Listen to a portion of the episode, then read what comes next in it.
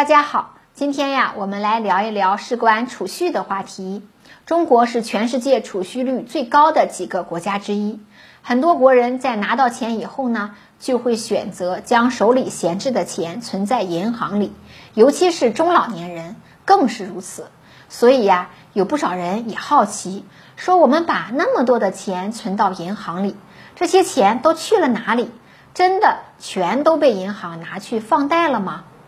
首先呀，我们都知道，我们把钱存到银行里去，银行呢就会支付给我们一笔利息。只要你存的钱多，存放的时间越久，那银行要付给我们的利息就越多。所以呀，银行为了能够支付得起我们的利息，以及尽可能的让这笔钱带来利润，就会想方设法的让钱生钱。所以很多人都觉得银行一定是将这笔钱全都拿去放贷了，这样可以利率最大化。其实呢，也并非如此。首先呀，我们先来看一看银行资产的组成部分，主要分为自有资本，又被称作是银行资本金；其次呢是外来存款和自身借款，而这其中占据比例最多的。就是银行存款，往往占据银行资金来源的七成以上，是银行最大的资金来源。实际上，银行拿到的银行存款的第一步就是缴纳法定存款准备金。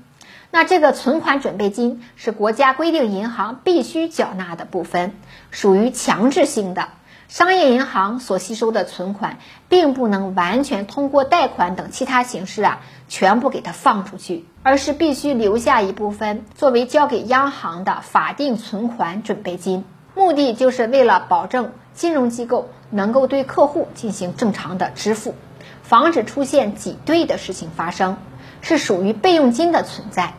除此之外，还有一个超额存款准备金，银行可以选择自行缴纳。而这一部分的钱，主要是用于支付像清算呀、头寸调拨或作为资产运用的备用资金。完成第一步，缴纳法定存款准备金和超额存款准备金以后，就进入到第二个环节，那就是缴纳存款保险。存款保险呀，就是各大银行向保险机构统一缴纳保险费用。而中国呢，是在二零一五年五月一日起开始实施的。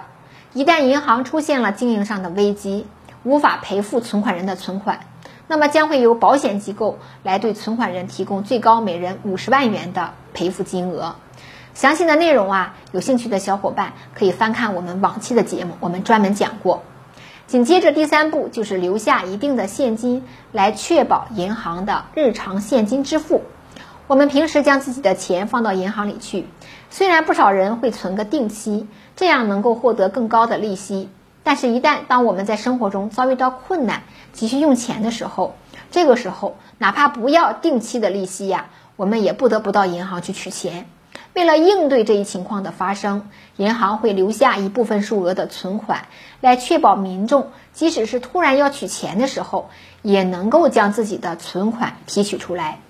这部分钱呀，我们就称之为现金备付金。不过，由于这部分钱，对银行来说是没有利息的，所以一般银行是不会留下过多的备付金。因此，一旦有客户急需提取一大笔钱，这个时候就需要提前向银行预约才行，否则是很难拿到钱的。最后呢，就是银行发放贷款的这一部分，因为只有对外发放贷款，银行才能够获取到更多的利润，而银行的存款贷款利息差。目前依旧是银行的主要的盈利手段之一。值得一提的是，银行与银行之间有时候啊也会发生一些借贷的行为，因为银行的收支啊并不完全是平衡的状态，有时候可能会出现收大于支，有时候会出现支大于收的情况。这个时候呢，就需要向其他银行拆借来满足自己的临时需求。银行之间的这种行为被称作是同业拆借。而银行的这一行为，往往也能够为借出方的银行带来一笔不菲的利息差。当然，银行的存款也并不完全都能够对外放贷出去，因此啊，除了对外放贷，银行有时候也会选择对一些债券进行投资，通过这种金融投资行为来获取一定的收益。不过，对于银行的投资的这种行为啊，也是有一定的要求和限制的。那就是银行只能够拿这笔钱对国债等风险资产比较低的项目进行投资，而其他的高风险投资是完全被禁止的。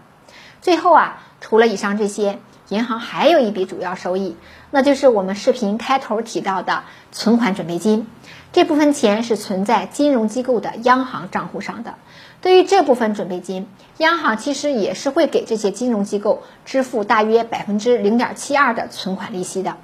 由于银行的存款准备金实际上还是很大的一笔金融资产，所以这部分央行所支付的利息其实也是非常可观的一笔存款利息。除了以上提到的这些业务以外啊，银行还拓展和开设了许多其他的业务。但是不管怎样，银行里的钱它总是会处在一个不停的滚动的状态，通过不断的流通啊，从而创造财富，进而也推动了整个社会的经济发展。通过今天的解读，相信你也就明白了，我们存到银行里的钱到底都去干了什么。时间关系，今天的话题就聊到这儿，感谢您的收看，咱们下次见。